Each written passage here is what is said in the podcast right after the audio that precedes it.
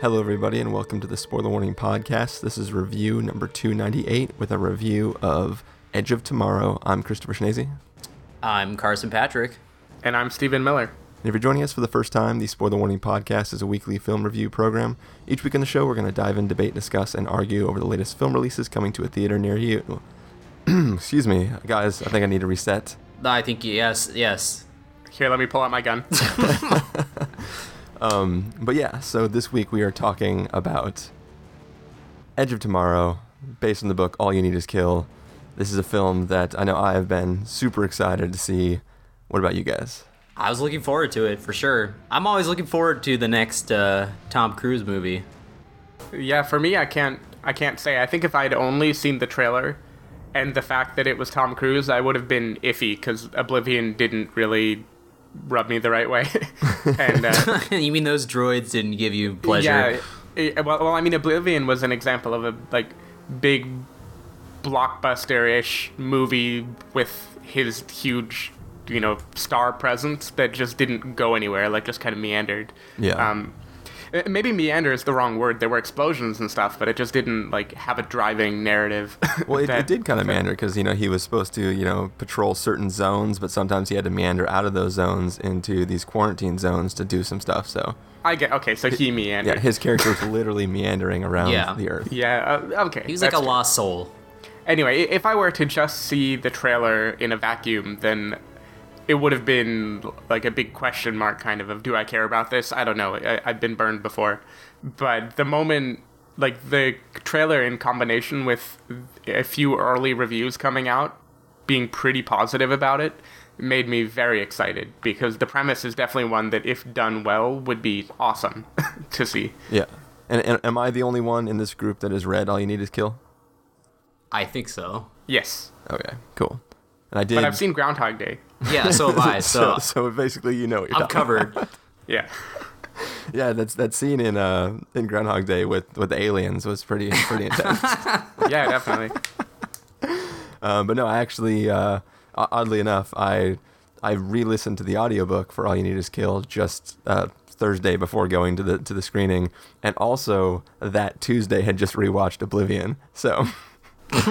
I'm, I'm totally prepared for this movie. so were you were you screaming at yourself like, "Who are you?" no, exactly. that that's still every time I see like when I when I got to that part in the movie, I was like kind of g- trying to giggle to myself because I, I watched it with a group of people and like everybody else would have been like, "What is wrong with you? There's nothing funny about what just happened." Uh, yeah. it, it, it's it is funny though how like all those lines like stick out from. We, we were just talking. Uh, we were talking before we started recording about a line which has escaped my head now as I'm trying to bring it up as an example. Oh, the the line from uh, Devil. Oh yeah, devil. Turn on the- lights. uh, but like it, it's just funny how like these different uh, these different pieces of dialogue which aren't technically supposed to be that important necessarily like become these defining lines in the back of my head It- they're not films. Yeah. important at all. It's just like the way people say them in the No, but the, the way they're it- cut into the trailer. yeah Well, well, but this movie also, if I'm not mistaken, one of the most uh, memorable lines of dialogue never makes it into the film. What right. line is that Uh, it has to do with I'm not a soldier. Of course you're not. You're a weapon. true doesn't she says this and it never happens in the movie. They never even remotely have this conversation. I did. I don't even. I Or in forgot fact, they never that. even have a narrative device that would make that conversation make sense. I don't know. Well, no because he okay so i think the problem is that line in the trailer is actually a combination of two lines because there's definitely a point in the movie where he's talking to uh, general what's his face and he says like uh, he says I'm, I'm not even a soldier like he, he basically he says some sort of line and i think for the trailer they combined those um, uh, but so I, I think that the pieces of those lines do happen in the film but they weren't one sentence Eh, I don't know. I was waiting. I, I was waiting. I really never heard her for say, it. "Of course not. You're a weapon." Well, it was Never, like ever, uh, ever. Prince of Persia. The Ben Kingsley line that we all love uh, was never in the movie. Time will erase everything. That was never in the movie. Like that pissed me off. I was like, "That's the best line." Well, e- either way, for me, Stephen, the the more important line than uh, of course, not you're weapon is Come find me when you wake up. because that's like Yeah. the whole conceit of the film is that one person is aware of what is happening to the other person. Uh, very Inception-y. And, and that vibe. was in the film. That was definitely in the movie. Yeah.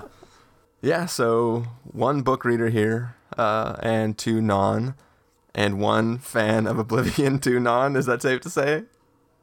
I liked Oblivion. Okay, just Ste Steven was Uh, the only one that really hated on Oblivion. I, I I didn't really hate it. I just like I've said before, I nothinged it. Like I couldn't remember it like two hours later. I mean, Basically, I- it was just completely bland to me. I, I see what you're saying. I mean, it definitely is not the strongest film, and I think that in our review of it, uh, Chris and I we mentioned that yeah, the story wasn't all that, but the visuals and Tom Cruise's performance were holding and, it together. and, and the sound design is yeah, the, awesome the, in that movie. the drones are really cool. Like all the design and the look of it was like Except the script design. Exactly. yeah. the production value, though, was definitely uh, superior. Yeah, no, it was, it was a well-made movie, but Yeah. to me, in, in my mind, a well-made movie that is boring is like the worst offense because they had so much money and so much production capabilities, and then they just falter on the basic parts of it. yeah. I mean, I felt like there was enough to balance it out. I can more forgive a low-budget indie flick where it doesn't quite make sense than I can a like massive multi-million dollar sensation where the plot doesn't go anywhere. So, so I guess if I if I could uh, boil down Steven's comments into like one tight sentence that will define his thoughts on the film, basically, the filmmakers and the film writers were not an effective team. Yes, yes, that is correct. So call back to the film for anybody who's seen it. Are you an effective team? We are an effective team. You know what? Uh, sorry, I don't. Not memorable enough for me to remember callbacks. that that's like the whole like that no, is I the know, I know. We the- are an effective team. When you called it a callback, then I got it. Gotcha, gotcha. When I literally called it back, you were able to get the call back. All right. Well, before we become less of an effective team, what do you say we go ahead and take a listen to the trailer for Edge of Tomorrow? Would it be funny? Sorry, sorry, I'm interjecting. I was just imagining, wouldn't it be great if it was Tom Cruise and, uh, uh, damn it, why did I just lose her name? I hate this. Which one? I hate this so much. Who you- his, uh, Is this his- Oblivion uh, callback again, or His wife, uh, ex-wife, Nicole Kidman? Katie Dawson's Holmes? Creek. Katie Holmes. Yeah, Katie Holmes. If yeah, okay. Th- this joke is going nowhere. I was imagining him looking at her and saying like, "We are no longer an effective team." and that's how they got divorced. Oh gosh. but I was about two minutes and twenty stutters too late. So we'll, we'll just move on. That was that was the point that I should have taken out my pistol and shot you in the head. Yeah, and it just, you, just, you should have shot yourself and then reset. I mean, Reset. yeah. All right. Well, now that Steven is interrupting uh, interrupting me for no reason, let's go ahead and take a look at the trailer for Edge of Tomorrow, and then come back and give you our full review. I'm gonna tell you a story. At first, it's gonna sound ridiculous. But the longer I talk, We have to find the keys. the more rational it's going to appear. I can't believe you found coffee. Sugar, right? Yeah. Hold on. Three. You like three. How many times have we been here? How many times? For me, it's been an eternity.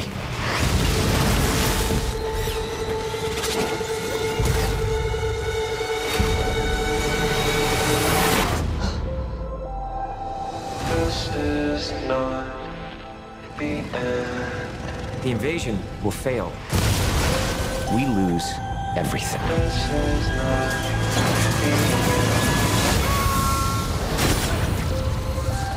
I die within five minutes of landing on that beach, along with every other soldier.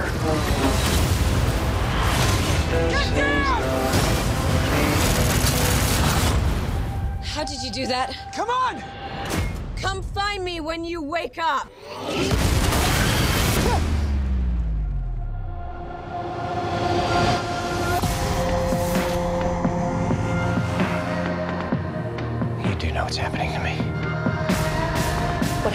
You happened to me.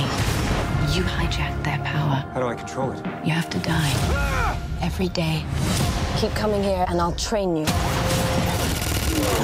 Again, again. Your leg's broken. No, I'm good. Then we better start over. Oh, come on. I'm not a soldier. Of course you're not. You're a weapon. They want to conquer the rest of the world. Unless you change the outcome. We are not equipped for what's out there.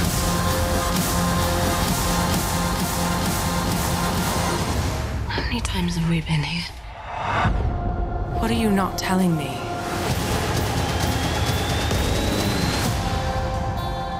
It's gonna be dark in a few hours.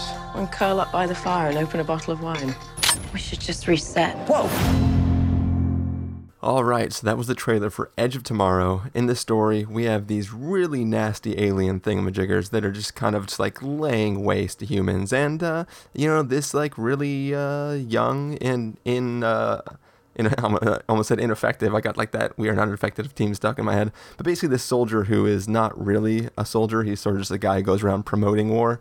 Uh, he gets thrown into this battle, and uh, let's just say that it doesn't work out too well for him. But whoa, what the hell? Groundhog Day style, he is awake again the day before the battle, and he has to figure out what is going on and what he can do with this new, we'll call it power of his, and see if he can help the humans win the war against these aliens who are pretty deadly and pretty nasty. So, Carson, what did you think of this film? Uh, well, I, I'll uh, gonna make a possibly bold statement by saying uh, I think this is the uh, the summer movie to beat. I think that uh, far and away, no pun intended, Tom Cruise reference, that this is um, this is the best summer movie uh, for my money. Like I I, I was completely uh, surprised by how uh, energetic and and fun it is and it's it's just very entertaining all around. I think that it's cool that you know we're getting this uh, this movie you know in the middle of summer you know in the midst of all these big sequels and and and comic book movies that you're used to seeing. And i i think it's sort of a breath of fresh air that we're getting this uh, movie that has a really cool concept. And yeah it's something that that's been utilized before in other movies and other sci-fi movies, but the way that it's done here, I think, is uh, is really cool. And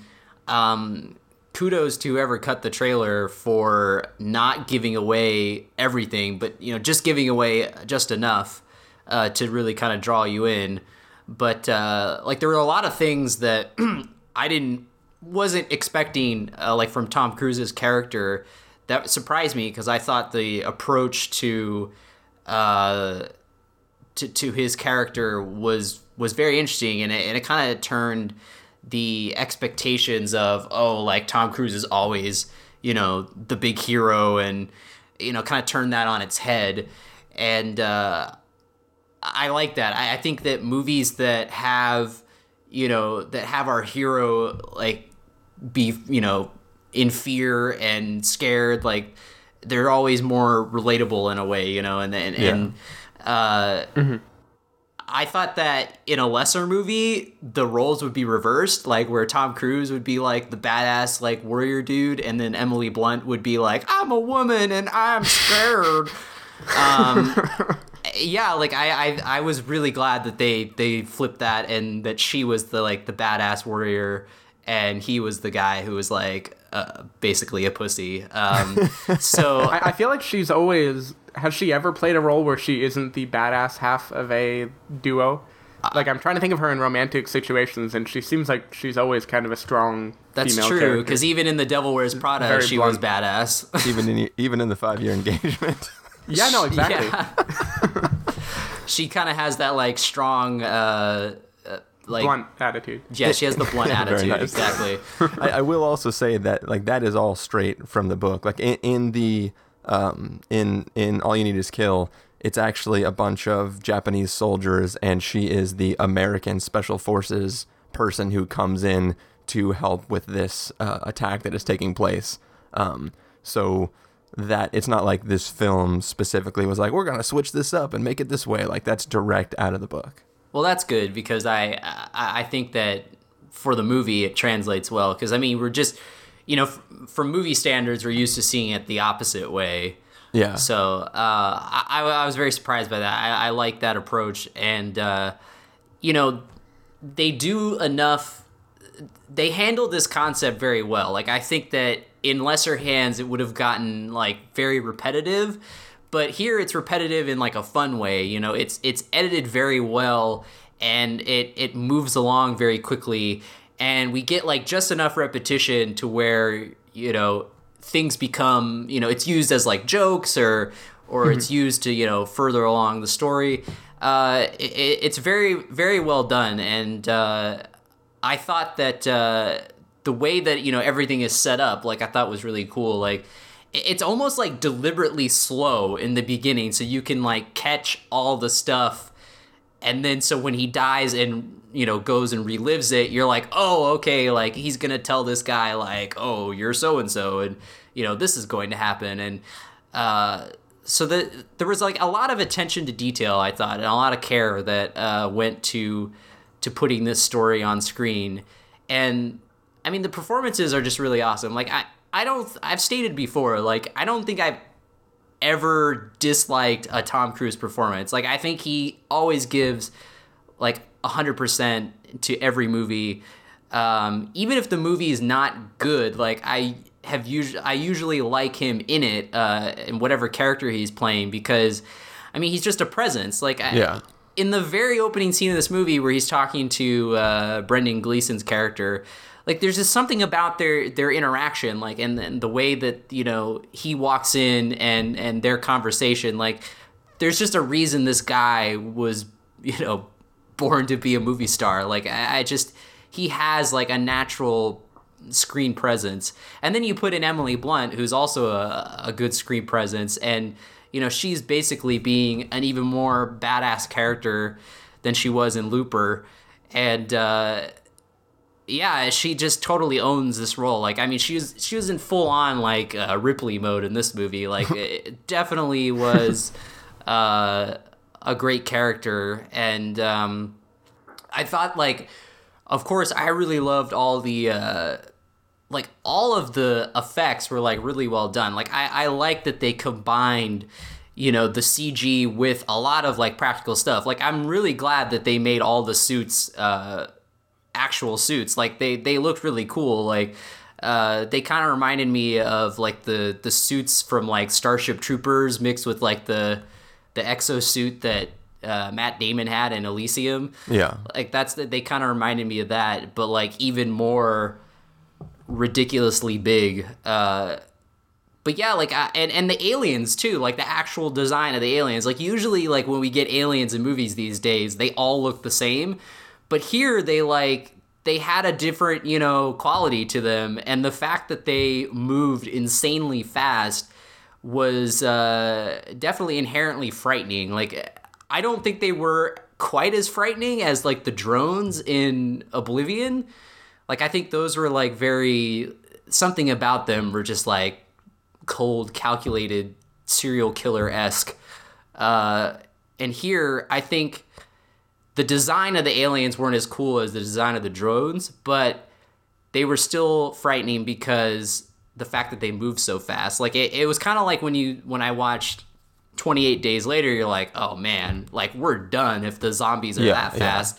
Like and and in this movie it's the same way. It's like, "Yeah, we're done if the aliens move this fast and that they can, you know, uh regenerate or you know, relive the day and and and can uh defeat us at our battles and stuff." So uh yeah, that was that was pretty cool and like uh uh, now I don't know where I was going. I guess I should kill myself and start over. Uh, There's gonna be a lot of killing ourselves and starting over in this episode, I think. but yeah, the aliens were, were definitely cool. Like they they they had like a, a unique design and um, yeah, and, and and how how Tom Cruise comes into the power of reliving each day was uh, also I'm glad that they didn't sort of spoil that in the trailers because I just figured it'd be like Groundhog Day, where the really happens till he learns a valuable yeah, lesson. it, like it happens until he figures out. like there's no real explanation other than you're an asshole and you need to learn how to be better. Like that's all I was was thinking of. Yeah. But uh, yeah, so uh, badass movie. Like I, I really hope that people see it, but they apparently didn't want to go see it this weekend. But uh, I, I, I thought it was a, a very, very entertaining film. All right, Steven, what did you think? Oh yeah, so like I said before, I might be in the minority report here, but I found Oblivion pretty vanilla. Uh, I thought it was a reacher at best. Whoa. But here, I think the difference was night and day. Like making a time travel movie is risky business. Damn. It's almost an impossible mission. Yes. Uh, but this one had all the right moves. Okay, I'm done. I'm not gonna cram. I'm not gonna cram anymore. you I'm spend- losing did it. you- Did you spend all of uh, Carson's time mapping this out on paper? Yeah, he's getting like what- on IMDb looking at all the movies. Or did, did you? I will neither confirm nor deny that that's what I was doing. I have a feeling he spent the last week writing an algorithm that yes, took exactly. things and just combined the movies into sentences. I mean, he really just took my far and away uh, jab and, and ran with it like no, Tom I mean Cruise that's when I started uh, started making the sentence. You were you were running like Tom Cruise. I know. I've got all the right moves. Yeah, you got the need Um, for speed. anyway, all these movie puns aside, I I really did think like when you mess with time travel, it's more often than not going to frustrate me in a movie. Probably Chris more so than me, um, because I have this need for internal consistency and world building and blah blah blah, all this stuff that is not always blockbuster material. Um, and this movie, I thought, totally handled it well. They managed to make a really like the Groundhog Day references are not an accident. I mean the the plot is very Groundhog Day-ish, but also the kind of lightness that it gives to it, and they make it a really fun premise. Uh, and I thought they did just a great job with that, and and with explaining how he gets this power. Like I was when he woke up the first time, uh, having been reset, I was thinking, oh great, how is this going to be explained? It's probably never going to be. He's going to learn something. Blah blah. It's going to be terrible.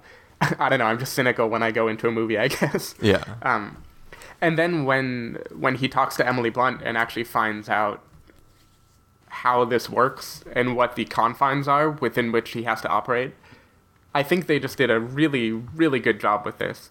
Um, honestly, none of the movie was boring, as as far as I'm concerned. It was all paced, like Carson said. It was edited really really well, and the uh, the lead performances, Tom Cruise and Emily Blunt, are just great. Um, supporting characters were all totally fine too, though obviously nobody but these two people really matter too much in the movie. Yeah. Um, everything about it, yeah, production quality was amazing. The the aliens, like Carson said, are definitely a force to be reckoned with. Uh, they do a thing where you can see them. You know, they they show the enemy, but they move so quickly and they're s- shrouded in such kind of uh, kind of mystery that you still keep the uh, the suspense alive with them.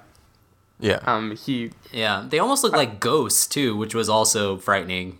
Yeah, definitely. And when not looking like ghosts, they looked like bushes, which Yeah, freaked which was me out. They just blended into everything. Definitely freaked me out when I was driving by dried up bushes yesterday. um, I'll, I'll admit it. I'll admit it. Minority Report gave me nightmares when I was younger. Uh, this this can too. but uh, anyway, it was. I al- almost don't even know what to say. Like it was really well done. It has very few flaws as far as I'm concerned. Uh, the, the one flaw I can point to is I think the third act doesn't quite live up to the first two. Um, like when you finally get the big payoff of, I, I won't spoil it, but clearly this doesn't end with the world being destroyed. I, I think that's fair enough to say. Uh, but when you do finally get to these climactic moments, they didn't quite resonate with me the way that I felt like a movie this good building up to it should have. But that, that's a minor complaint. I mean, everything was really well done. I also thought the slowness and repetition toward the beginning, uh, it did a really good job of showing the kind of tiredness that he has to go through. Yeah. Having lived, I don't know how many days he's supposed to have lived like this, but Yeah. it felt like he must have lived years doing this same thing. And they also did an interesting thing too, where you you don't know whether what you're seeing is the first time he's done this or the fiftieth time he's done that Yeah. particular scene, because um, it, you know it's a scene will start and you're just assuming this is a new attempt, but then a character will reference something or he'll make a reference that sounds like, oh, I've already done this too. Um, Yeah. And then there's there's a few times too where like he directly references the fact that he has no idea what's going to happen because this is the first time he's tried this pattern of things. Um, so they, they definitely even in the repetition they're still mixing it up so that with each pass it feels like anything could happen because you don't know exactly whether you're with him or with the audience in that moment. definitely. And I think the the third act especially, and I won't go into spoilers, but I still am not entirely sure what had been done before and hadn't been done before. Yeah. Uh, and I just thought the conceit of that was very well executed, and the uh, the emotional aspect of the wear and tear that being a normal guy who has to live this day over and over and over again. Uh, the fact that they give him they give him an outlet, uh, someone else who understands what he's going through, like he has actually told them, and they have some understanding, firsthand experience of it. Uh, I thought that actually added a lot to to the emotional beats of the film, of of the fact that he could actually discuss, like, look, it's pretty hard watching the same person die a hundred times. Yeah. Um, and of course, Tom Cruise being a very good actor, regardless of personal life, um, he just totally nails that. I mean, his character has the intensity, but the uh, the sort of naivety of being not a soldier who's thrust into this, and I thought he emoted all of that perfectly. Yeah. Um, I will say, so I saw this in IMAX 3D, and I don't think you have any need to see it like that. Uh, I think as a normal 2D regular screen flick, this would have been just as good. Uh, it's really, of course, it's visually stunning, but I thought most of it is in the, the plot and storyline and pacing, and uh, I don't think making it a massive massive affair really helps it at all. But but that's all minor. I mean, I really like this movie. Chris, how about you? Uh, yeah, I mean, I I like this film a lot. I mean, I I I would say I probably love this film. Um, obviously, I have the the ability to compare it to the book. Um, but I think it I think it works. Like all the things they do change from from the book. I can tell. I, I can tell where that decision came from, and like, and I, and I understand that, like, hey, like this, this couldn't have worked this way because in the book you're inside the character's head, and you need some way to communicate um, the difference between um, certain things. So like in you know in the story there are you know we'll just say some aliens that look a little bit different than other aliens. You know in the book they look identical, but the character himself comments on how one of them stood out for some reason that he can't really define and like they look like basically he, he specifically says like all the aliens look the same but for some reason this one stood out in my head and whatever. Um, so like there, there's things like that where it's like well obviously that's you, you can't communicate on screen like the, the difference in the character's mind in perception that you can by simply changing the design of certain things to make them look different. Um, so like things like that don't obviously they don't bother me and I, and I, I can see the decision um, behind it and like can kind of celebrate that away. Ev- even in, in the, the fact of the alien designs which i agree with you guys are really awesome. When i first read this book and i knew that it was going to be made into a movie my biggest fear was like there's no way they can get these aliens right at all. Even though in the book they're like you know in, in district 9 how they refer to them as prawns. In this film a lot of people call them toads um, and there's not a lot of description given. Like the only description they get is that some people call them toads and that they have four legs and a tail, and that's really all you get to describe them. And they shoot these javelin things that are like they go like a bajillion feet per second, and they're really really deadly. Um, so they kind of had free reign to do whatever they wanted with the design of the creatures. And when that first trailer came out, and I saw like the thing jump out of the water and like flip up and twirl and spin and stuff, I was like, holy crap, like they nailed this. This is exactly what they need to present. And what they did was really smart too, because like th- the the book itself, All You Need Is Kill, is not a PG thirteen Edge of Tomorrow movie. It is hard R, very violent. Like every like every fourth page, there is a description of uh, you know stuff pouring out of a body that was a mix of blood, oil, and some other unknown fluid, and like it's just it's a very violent book to the to the to the to the standpoint that like like I was surprised that this movie was getting a PG-13 rating. So I was like, this is like almost almost felt like Tarantino needed to direct this to communicate the violence in the actual war aspect of the film. Um, but what they did is they made the aliens themselves so uh, so quick moving and so scary that it communicated that violence whether or not you were seeing it on screen. Um, so mm. definitely got to celebrate them for um, getting around the lack of showing blood and gore by just creating something that is so scary on its own that you kind of don't need to see the ramifications of an attack from one. You can just assume that it is correct.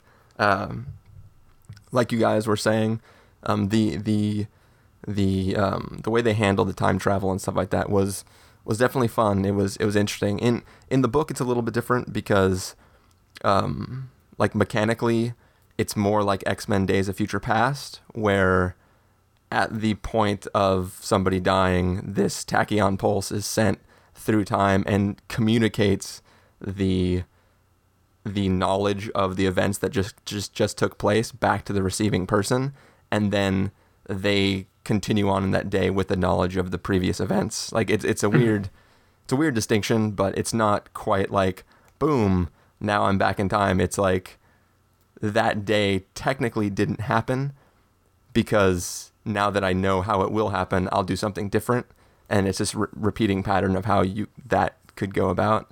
Does that distinction make di- a sense as a difference to you guys?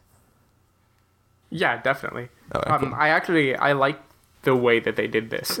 Uh, I, I thought it was pretty pretty cool. I was going to say unique, but then you pointed out that X Men also did it, so yeah, maybe not quite so unique. Well, I, I think for me, like the, the big thing that they they didn't do this wrong, but I, I don't think they they did a good job of communicating it uh, as a strong enough point is that the the big conceit of this story is that because you have these suits, your skill and your ability is completely cognitive. It has nothing to do with your. It, it's basically. I mean, they don't communicate that well. Yeah, they don't. Uh, I was actually thinking. I was thinking during the movie a few times. Okay, this can mentally you can be trained, but physically you still won't be. Uh, and it would have been nice if they communicated that. Yeah, this yeah. is actually the first time I recognized why that isn't a problem. Yeah, because it, it's it, it's essentially the the training room from the Matrix, where you know Morpheus is like, "Do you think that's air you're breathing?" Like it, it's um, your ability to fight has nothing to do with your muscles in this place. Like it is.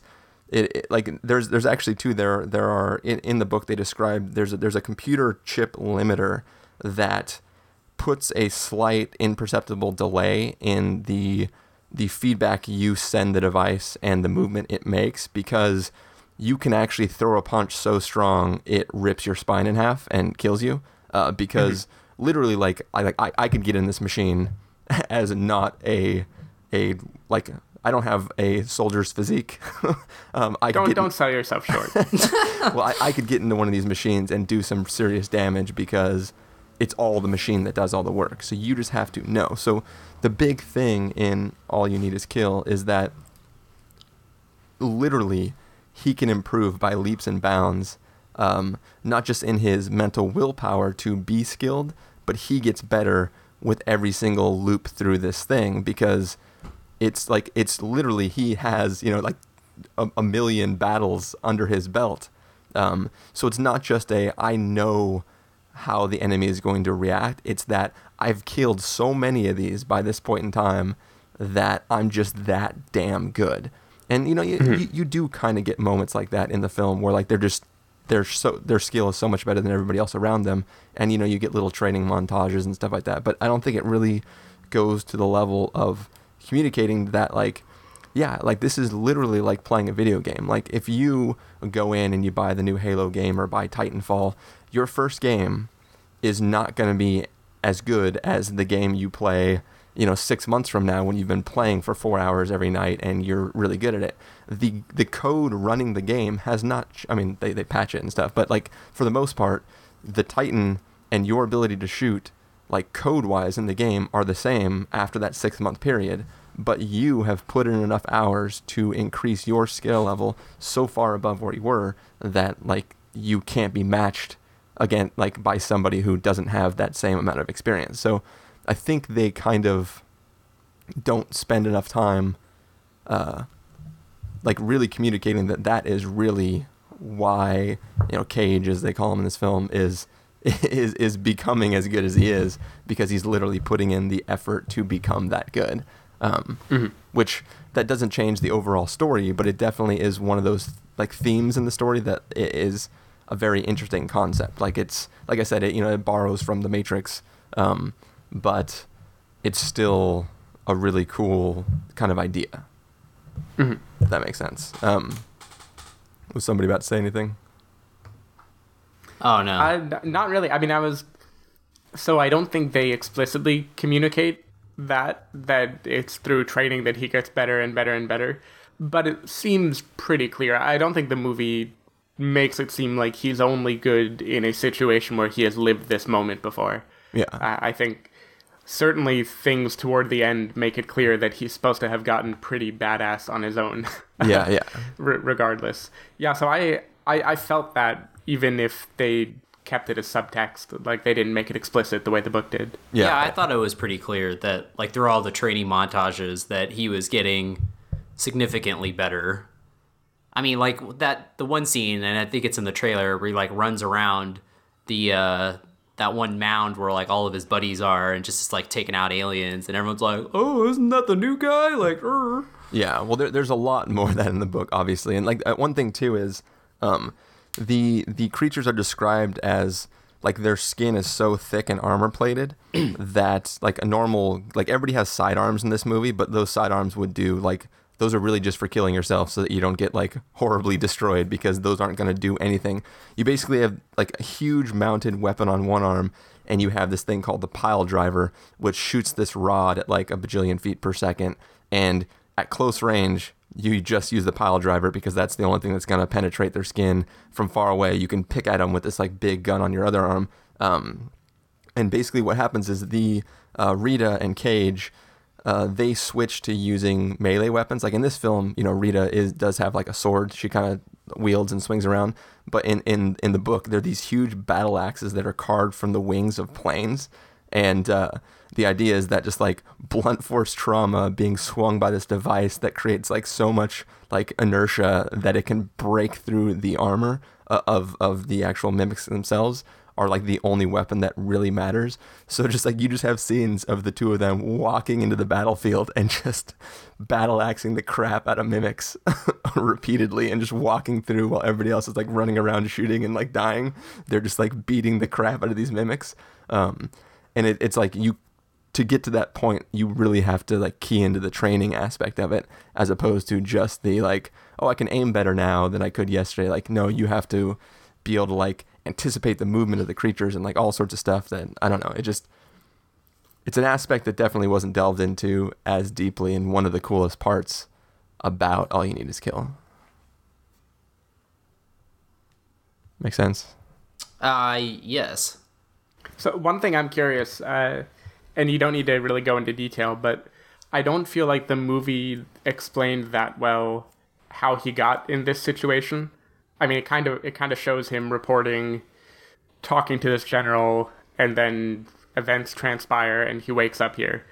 But does the book make a little bit more of what kind of life he was living and why why he would be thrown into this situation? In, the Uh, book, he is just a regular uh, soldier. So the book starts with him waking up in his bunk while these other guys are talking, like his other soldier mates in his squad are on the other bunks talking, and uh, he actually he he wakes up to somebody asking him to sign this waiver. Like there, there's some humor and stuff in in this um, in in the book also it's not just like totally like ah crazy stuff but in the book they have this thing where like they'll raid these liquor cabinets in like the officers quarters or something like that and uh, before they go into battle they have each person in their squad sign a confession that they were the ones who orchestrated the whole thing.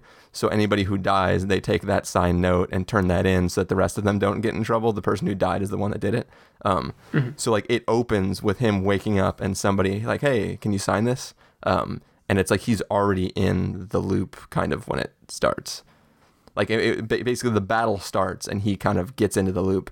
There's not like a lot of how he got to where he is and why he's participating in the war. He's already a soldier. He just happens to be not that great a soldier at the beginning of the book.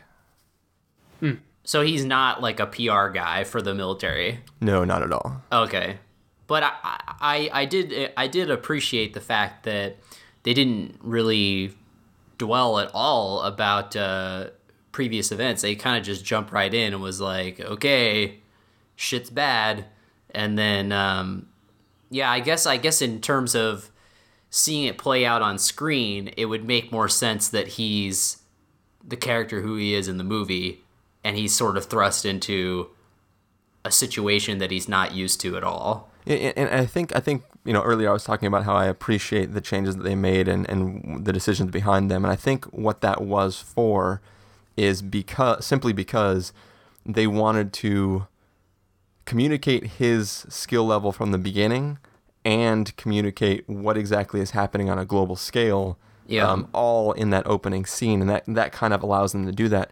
In the book, you start from like the night before the wars, the the, the big battle's going to happen, and a few sections into the book, you actually get a chapter that is all about backstory of of what exactly is going on and what started this all and and how everything originated. So the in a book, you know, you can kind of bounce around more freely and, and you're not going to be lost because the book starts with action and starts with craziness and it builds it up the way the you know the author cared about presenting that information. But in a movie, you know, you kind of have to you know do the shorthand to get everybody caught up on exactly what's going on and that you know having the intro start like that was an easy way to do that um, and i don't necessarily mean easy in a cop out way i just mean that it was it, it made it convenient to like you know kill a few birds with a single stone um, and do it that way Yeah.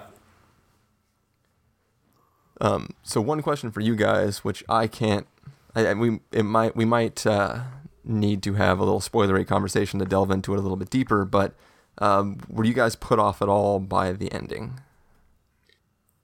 You mean the very, very ending? Very very ending, yes. Slight. Well, I, I didn't entirely understand it, um, but I wouldn't. I wasn't put off by it. No, I, I, I just felt like, oh, this is something I should ask Chris about when, when we talk. well, uh, we probably should have a little spoiler section then because I definitely really hated the ending. And I think that even if I try to uh, piece it together into what I thought they were going for, I think it still doesn't make sense. Um, so, yeah, I was just curious because in both when both you guys were describing what you thought of the film, neither of you said like, "Oh, it was really awesome up until the end." So that's why I kind of wanted to bring. Up. I mean, I did say it faltered in the third act, but it wasn't. It, it wasn't like the the precise way it ended bothered me so much as it just that was the one part where I didn't feel like I was completely tracking what was happening Yeah, yeah. in, in the movie. Carson. I, I, I didn't have a problem with how it ended. Uh, did I fully understand it? No, not really. But uh, I, I definitely think that there are events that happen in the third act that I think raise the stakes pretty well. Um, but uh, yeah, I know I didn't have a problem with it. Like I, even if it doesn't completely make any sense, um, I don't think I still would have like I still think it's fine because I don't think that it's uh, something that so drastically changes the movie or or at least my opinion of the movie. I don't think it's like it completely ruins it. Yeah, yeah, and I, I, I definitely don't think it does either. It's just it's one of those things where I was kind of like, what? I, I saw this with my roommate, and like the first thing we talked about when we got back to the car was that scene and what the hell was going on there. Yeah. So maybe maybe we should jump to spoilers soon because I I am curious about that scene. All or right. if you have any idea what it's supposed to be. Well, like, like I said, I think I know what they thought it was supposed to be, but even like if if I'm correct, I still have the complaint that that doesn't make sense because of X. Um, so it's like I, I think I see what they were going for, but I think they messed it up. If that makes sense. Um, but yeah, does anybody have any regular non-spoilery comments to say about the film? Uh, no, I don't think so. no, I think I'm in this rare rare case where the movie was just flat out good. uh, so I can't I can't pinpoint too much about it. Like it's just worth seeing.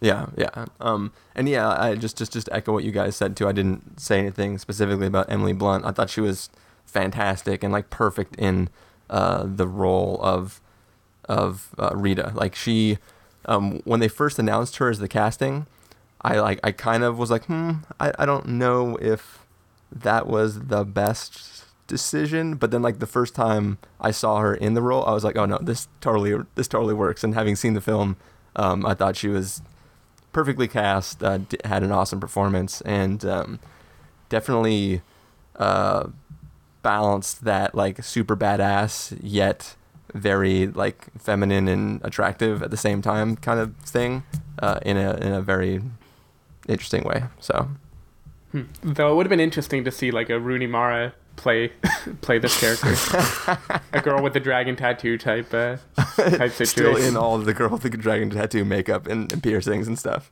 Yeah, yeah. Which actually probably would have fit too with just the world as a whole, like with the le- rest of the people in his squad. Um, Mm-hmm. Yeah, yeah, would have. Yeah. All right, so uh, should we just get on to our verdicts then, guys? Sure. Sure. All right, Carson, if you were going to give this a must see, a recommend with a caveat, wait for rental, pass with a caveat, or a must avoid, what would you give it? Uh, I would easily give it a must see, and I just thought of something uh, that I I will echo what St- I think Stephen mentioned something about the the exposition, uh, which I thought was handled really well. Like I thought it was all necessary to move the plot along, and it wasn't just you know all dialogue. Uh, or it wasn't like every line of dialogue was all exposition. Um, it, it, it felt natural to the story. It wasn't just everything was explaining everything. So Yeah, yeah. I think it was a very tight, tight script in that it revealed enough where you understand. You know, this is the situation. These are the Yeah. aliens. These are the rules by which we're governed. Uh, and I think it revealed it at the right pace, um, where you can. It it leaves you questioning for a little while. Like you don't feel like someone is just playing a Star Wars style like paragraph at the beginning of the movie to, to tell you what's going on. Um, yeah, I thought they handled that really well. yeah, so I I've definitely given a, a must see. Cool. Stephen? Uh, I'll echo Carson, and I think this is one of my first of the year uh, must sees. Um, I was almost tempted to give a caveat because I did think the ending was a little more flat. Not the very very ending. To me, it was just the the final like thirty The final minutes or mission. something. Yeah, yeah, exactly. But honestly, it, it's a minor complaint. I think this movie, I have a lot of trouble imagining any of you would not enjoy it if you watched it. Uh, if so, it would be interesting to hear because I can't poke too many holes in it. So yeah, easy must see for me. Yeah, it's it's it's a must see for me. Also, I think really the I mean besides the end ending, like the you know the the post post boss battle ending, um, sort of like the epilogue of the film, is really the only thing I can legitimately complain about. Everything else is more, uh, you know, more book reader talking about like this was still awesome, but not as awesome as it could have been type type of conversation. Um, so there's nothing really to be disappointed in the film by, save for that little epilogue. Um, but yeah, I mean, it's it's it's a great ride. It's um, definitely, uh, yeah, it's, it's just I, I I find it hard for somebody to go see this and not have fun in it and not be wowed by at least some of of the scenes. Like it's it's definitely got a good mix of comedy and and crazy action awesomeness all throughout. I, I, I don't know how many times I said awesome in that sentence, but um, people should definitely be going to the theaters and checking this out, especially because it feels like it's not tracking that crazily. Like I don't, I know some people who are interested in seeing it, but it wasn't like one of those things where everybody's like, "Oh, dude, Edge of Tomorrow comes out this week." Yeah, so, no, it didn't have a huge huge opening. I don't think. No, it came, relatively it speaking. came in at like number three. Uh, is it Maleficent still beating it? yeah. Uh, yeah, Maleficent was two. Uh. yeah. Hurts me so much. You know what? That's what happened. You know what? You didn't. Tom Cruise didn't have cancer, and he wasn't in love with Emily Blunt, so Therefore, teen girls didn't want to go watch it. Are, are you saying The Fault in Our Stars beat it? yeah, dude, it made like For real? fif- 50 million this weekend. Crazy. Jeez. Oy vey. But anyways, um, we're not here to talk about the Fault in Our Stars. We're here to talk about the fault in our military forces as they try to fight against aliens. Um, So, Right.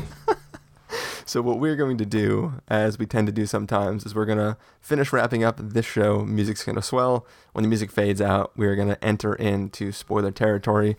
So, Carson, why don't you tell people where they can find you throughout the week if they'd like to do that? Uh, you can go to practicalcandy.wordpress.com. Stephen. You can go to sdavidmiller.com or twitter.com slash sdavidmiller. People can find me over at ChristopherInRealLife.com or Twitter.com slash ChristopherIRL. You can find the podcast at thespoilerwarning.com where you can get a bunch of the back episodes of the show. You can follow us at Twitter.com slash spoilerwarning to figure out when these episodes go live. Or you can also like us at Facebook.com slash The. If you want to get a hold of us directly, you can send an email to fans at thespoilerwarning.com. You can use the form on our website at spoilerwarning.com or you can call and leave us a voicemail at 760-575-4TSW. That's 760-575-4879. Music for this episode comes from the soundtrack to Edge of Tomorrow, so hopefully you're enjoying that. And uh, yeah, like we said, in a few moments we're going to start spoiler territory, so if you're not sticking with us for that, hope you enjoyed this episode. Hope you go out and see this movie and enjoy that. And uh, for the rest of you, we will see you in just a moment.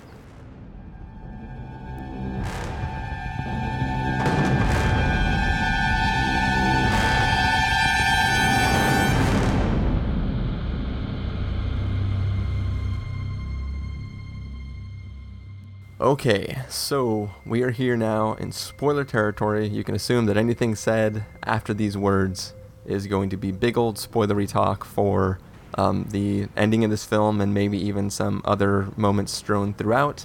Uh, but yes, before I go into what I thought about what was happening at the very, very, very ending of this film, why don't we each go around and kind of state what we thought, or if we just didn't care and didn't try to process what they thought was going on. So, Carson, what did you think was happening there? Uh, I honestly have no fucking clue. Um, uh, I just was like, this movie was awesome. Uh, I think my my erection was too hard, and I just didn't care. Um, Yeah, Yeah, go you gotta be careful. You can, if you lose blood, then you you don't keep the the ability. Yes, I was too too too tumescent to care. That's true. Yeah. Unfortunately, right now, only my penis can go back in time. Uh, that would be the that would be tip of tomorrow, not the edge. Um,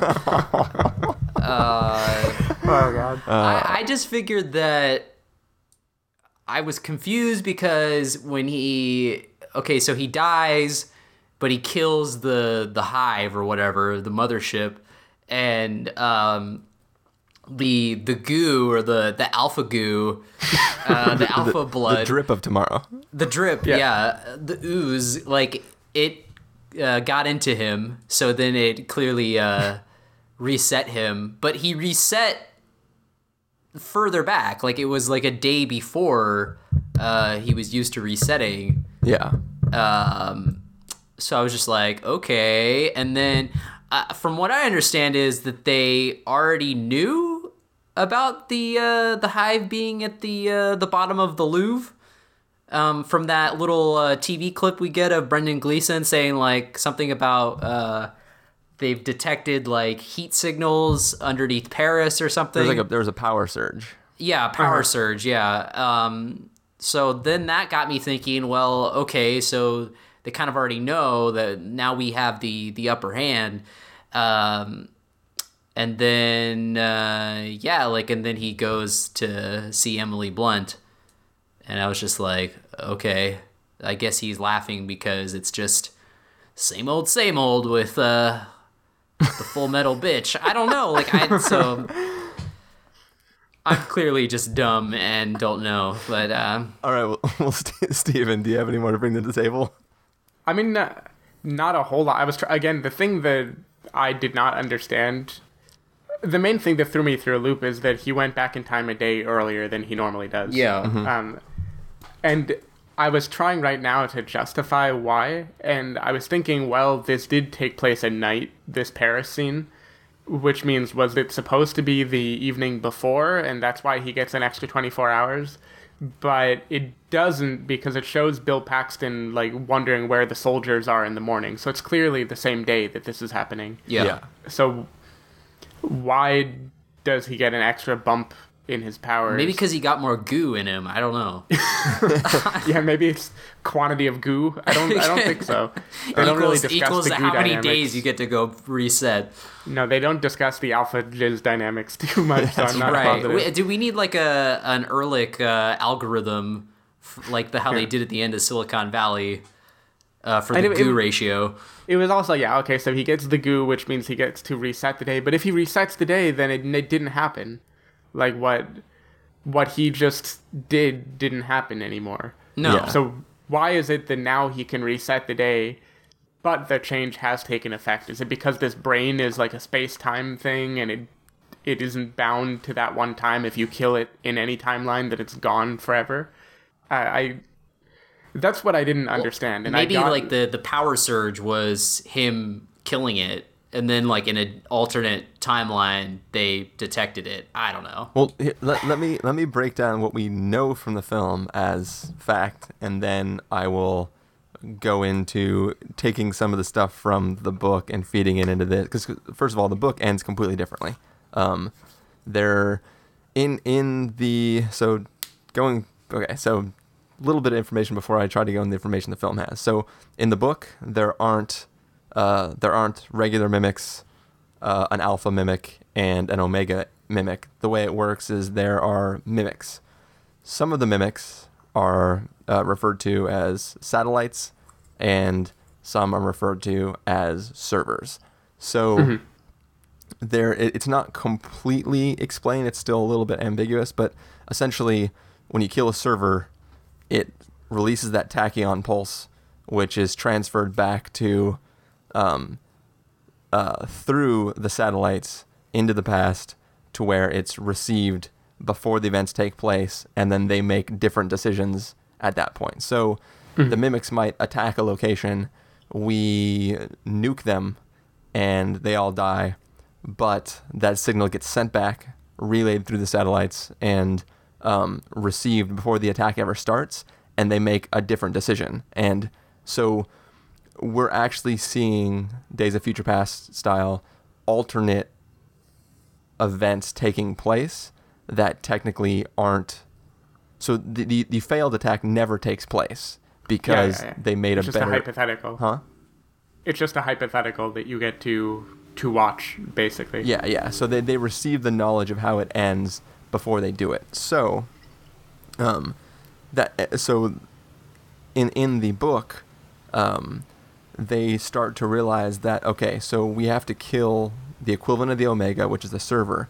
But before we can kill the server, we have to take out all the satellites so they can't relay that signal back.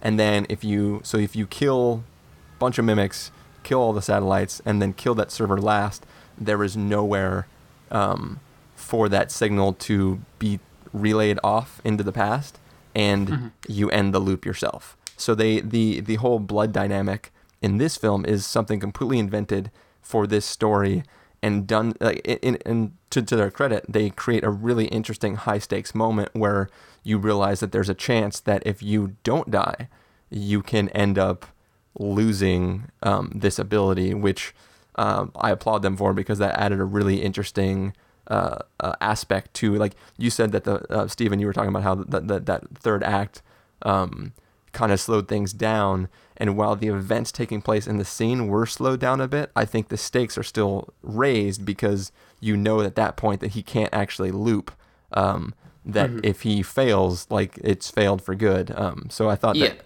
there was a good balance between um, the stakes versus the actual event itself being less intriguing. and that's what I was referring to when I said that the the stakes were uh, raised considerably in the third act. Yeah, yeah. Is that Yeah, when def- he definitely. And I yeah and I can't put my finger on what I mean when I say it's slowed down. It isn't that like I needed the action to be cranked up to eleven or something.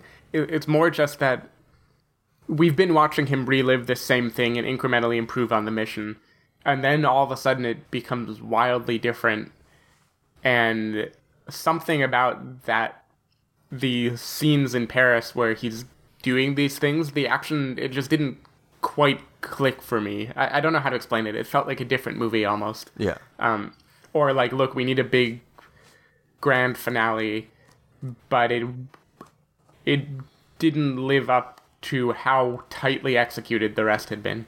Yeah. But but but that was a minor minor issue. It I definitely but like even even that story wise, technically, all that other stuff was only executed so tightly because they did it so many times.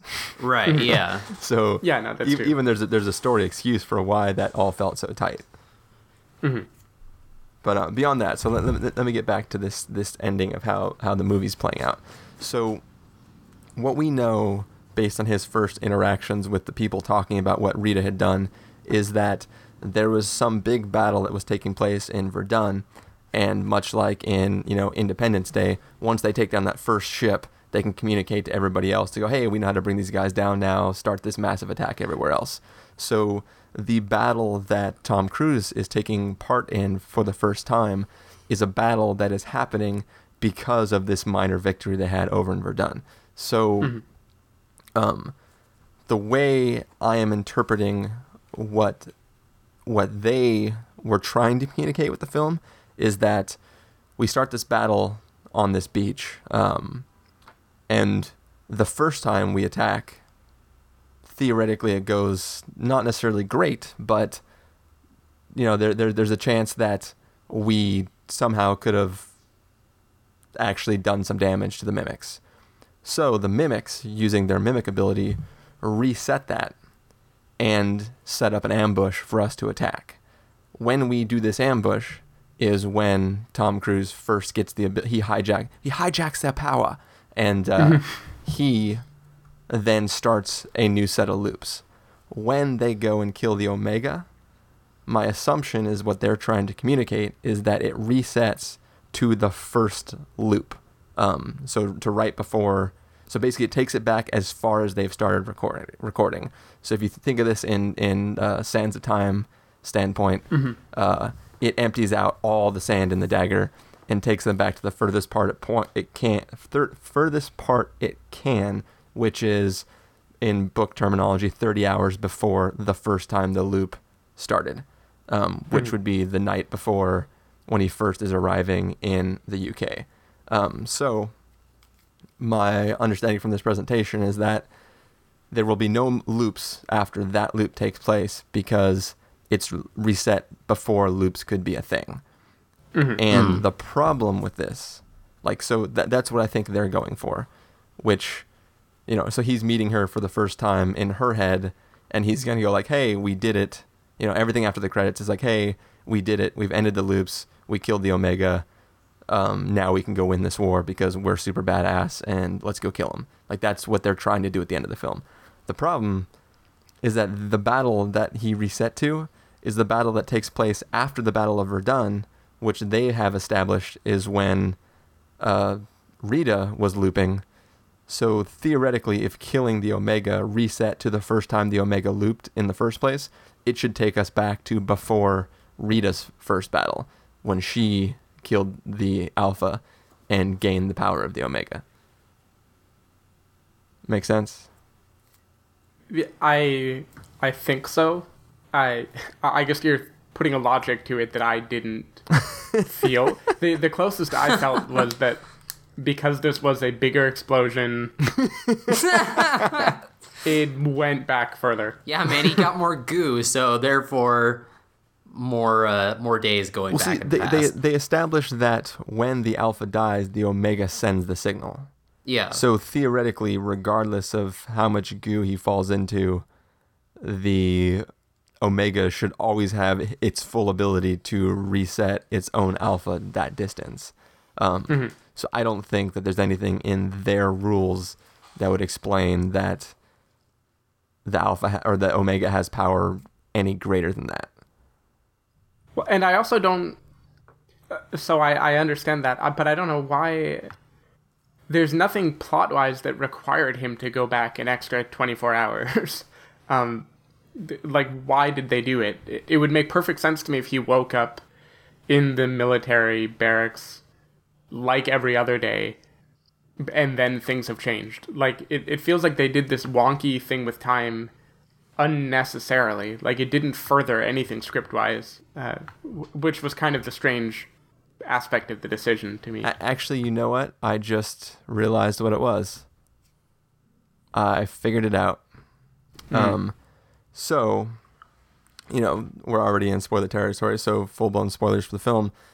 At the beginning of this, uh, you know, Colonel Gleason asks him to rally the troops for, like, basically do this big PR push to teach all the troops that this war is necessary and we have to do it and you should all volunteer and enlist so that we can kill these bad guys.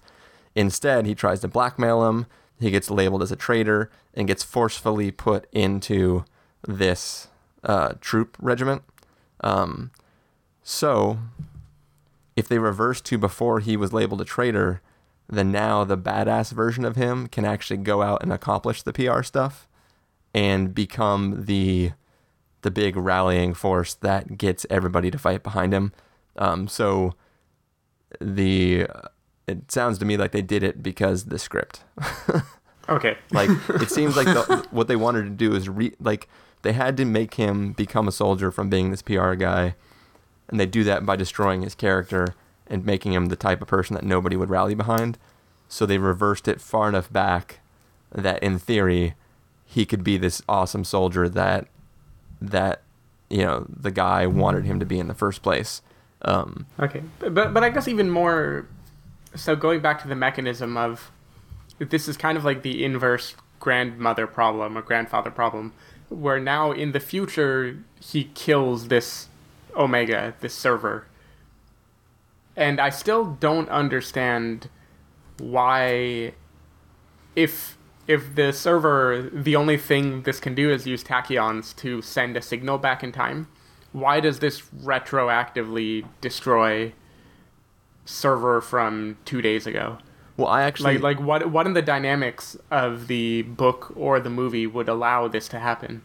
In, in so in in the so in the book so okay first of all you guys make a call. I, i've tried to explain mechanics of the book but there's a pretty badass revelation at the end of the book that happens. Um, so you guys make the call whether i should just spoil it. Yeah, I, I, I don't care. okay well for the next 30 seconds 45 seconds for the next minute if you are planning on reading this book and you don't want to be spoiled then uh, mute this or skip forward about a minute or so um, so starting now um, basically in the book uh, they go around and they kill everything, and they're they're pretty much like, okay, I think we have comp- accomplished it. And then Rita starts attacking Cage, or Keiji as he's called in the book, because he's actually Japanese, and the Americans just think it's pronounced Cage, but it's anyways. Uh, so she just starts attacking him, and he realizes that when he took over the power, he became one of the antennas. So as long as both of them are still alive, time can still reset. So he has to fight her because she's trying to kill him because she's trying to end the loop and he ends up killing her and there's nothing to be able to send the signal back now. So he persists from that moment forward as the I forget what the Americans label him, but you know she she was the um, uh, the full metal bitch, and she wore red armor because she wanted to stand out on the battlefield because she wanted everything to fight her because then she could just kick the shit out of everything. So he ends up painting his suit sky blue because that was like her favorite color. And from that point forward, he goes off to keep fighting the the war as like the rage cage or whatever Dick. the hell he's supposed to be known as. Um, so there is no porting back to before an event ta- takes place one last time in the book. It's just though we've done it, there will no longer be any loops. Now let's go kill these mimics. Like that's so- sort of the the the way the book handles it. So it still has that like there's lots to follow this moment type of ending, but it's more of a we've ended the cycle. Now let's win the war. Um, yeah, and that's how I would have expected it to happen. yeah, so I, I I think that what they were just trying they were trying to borrow the same kind of thing, but reset. Uh, uh, really, what it comes down Give it to a happy is ending. they they didn't want uh, they didn't want Emily Blunt's character to get killed. Yeah. So they reverse time so that they can be together and alive. Um, yeah, if that makes sense. And that in the very end, she does not remember who he was, I'm assuming. She doesn't, but all he had. Okay, so that's, that's another thing. So in the book, Oh, why doesn't he ever say her middle name? By the way, I thought he was supposed to say that. You know- they set that up so perfectly for him to walk up and say like, "Your middle name is Rose," Yeah. what, what, what's what's and it never happens. what's really funny too is you know the scene in the movie where uh, she's stealing his battery pack. yeah, Um, well, in the book, the first time he meets her, he's like laying face down on the ground, and she touches it. Like they have these things where you can, because their their suits are more enclosed, I guess, and you can put your hand on somebody's shoulder and it activates a comm, so you can talk into their helmet. Um, so that way, if you're not already on their frequency, you can just like give them an immediate communication. And she asks him whether uh, green tea is actually served for free at the end of meals in like Asian restaurants.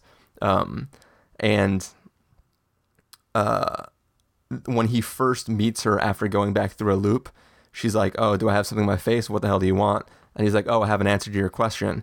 And she's like, "What question?" And he goes, "Yes, green tea is served at the end of our meals in Asian restaurants, whatever." And then she breaks into tears because she knows for the first time that that's a person who is experiencing because what she experienced, and that for the first time she can actually talk to him uh, like it's something that she's kept to herself because that's all, nobody would understand it or get it and for the first time she's met somebody. So like when they introduced this whole middle name rose thing i was like okay so that's what they're going to do since they're clearly not going the green tea route um, yeah. but then they didn't use it. So i was like what the hell? Why did you not use that Yeah, it, it seemed seemed weird that they they set it up and didn't use it. so maybe that was like well but like when they fit what when they cut to black and the and the credits start roll maybe that's when he actually says it Maybe. I yeah. assumed. I, I just knew. I thought it was gonna happen. I was so sure he was gonna say it. Yeah. But he kind of smiled, so maybe he knew like yeah that was uh us supposed to be putting two and two together. Like, oh, he's got her now. He's gonna impress her. I don't know. He should have like strown up on a boat and then can be like, get on board. And she's like, I don't even know you. And he's like, get on the boat, Rose. Would have been great. Yeah, totally. But Anyway, yeah, anyways, uh, does anybody have any other last comments or questions? Uh, no, I guess not. I guess Nope. we're all explained now, even though it's still somewhat kind- confusing. we- We're explained why they wanted it to happen. We're not explained like that it makes any sense. Right? Yeah. Yeah, I, I think. I But it, it certainly didn't. It didn't hurt the movie too much for me. It's No. like the very end. It's the epilogue. It's like saying the the Harry Potter epilogue hurts it. Like Right, Yeah, yeah. just just ignore it. Nah, he just went home. I, I think or that like Scrubs season nine destroys the rest. Just pretend it didn't happen. just pretend, yeah. There- well, there is- I, I think the general gist is that you know they win, they they get the upper hand, and that Tom Cruise and Emily Blunt live uh, happily ever are after. reunited. reunited. But I, I will say there there is one. pro- I was I was hoping they were going to keep it in the movie, but they didn't. Um, there is this one hilarious, uh, like time related joke in the book to where uh, one of his bunkmates in his squad uh, sees that he's reading this mystery novel that he can't finish because he's you know like too busy because they're in the middle of a war. Um, but this buddy of his keeps spoiling the like the secret of this mystery novel and there's a chapter that starts with him waking up and just shooting that guy and then it skips to the next chapter. So like, it's pretty hilarious. Like i that's that's a good a good little gag. It's because he just wakes up he's like yeah screw this guy. And then starts the next day. Nice. but anyways that's this review. Thank you guys for joining me. Yeah, sure. Well, Anytime. We're, we've been tomorrowed. yes yes we have I just realized, by the way, that Emily Blunt was in this and Looper. I don't know why I didn't think about that before. yeah But two like two extremely time travel heavy movies. yeah I- I, I said I said Looper too. Like I said, Yeah, no, I know, Yeah. I know. I, I thought about Looper. I just You- forgot you she were too in it. busy trying to connect all the puns. Yeah, I wasn't even thinking about you. Yeah. I wasn't listening. I didn't even use a couple puns. I had uh Oh, I said t- you, Tom Cruise was great, but there were a few good men in this movie. I didn't I didn't cram that one in, Aw. but you know.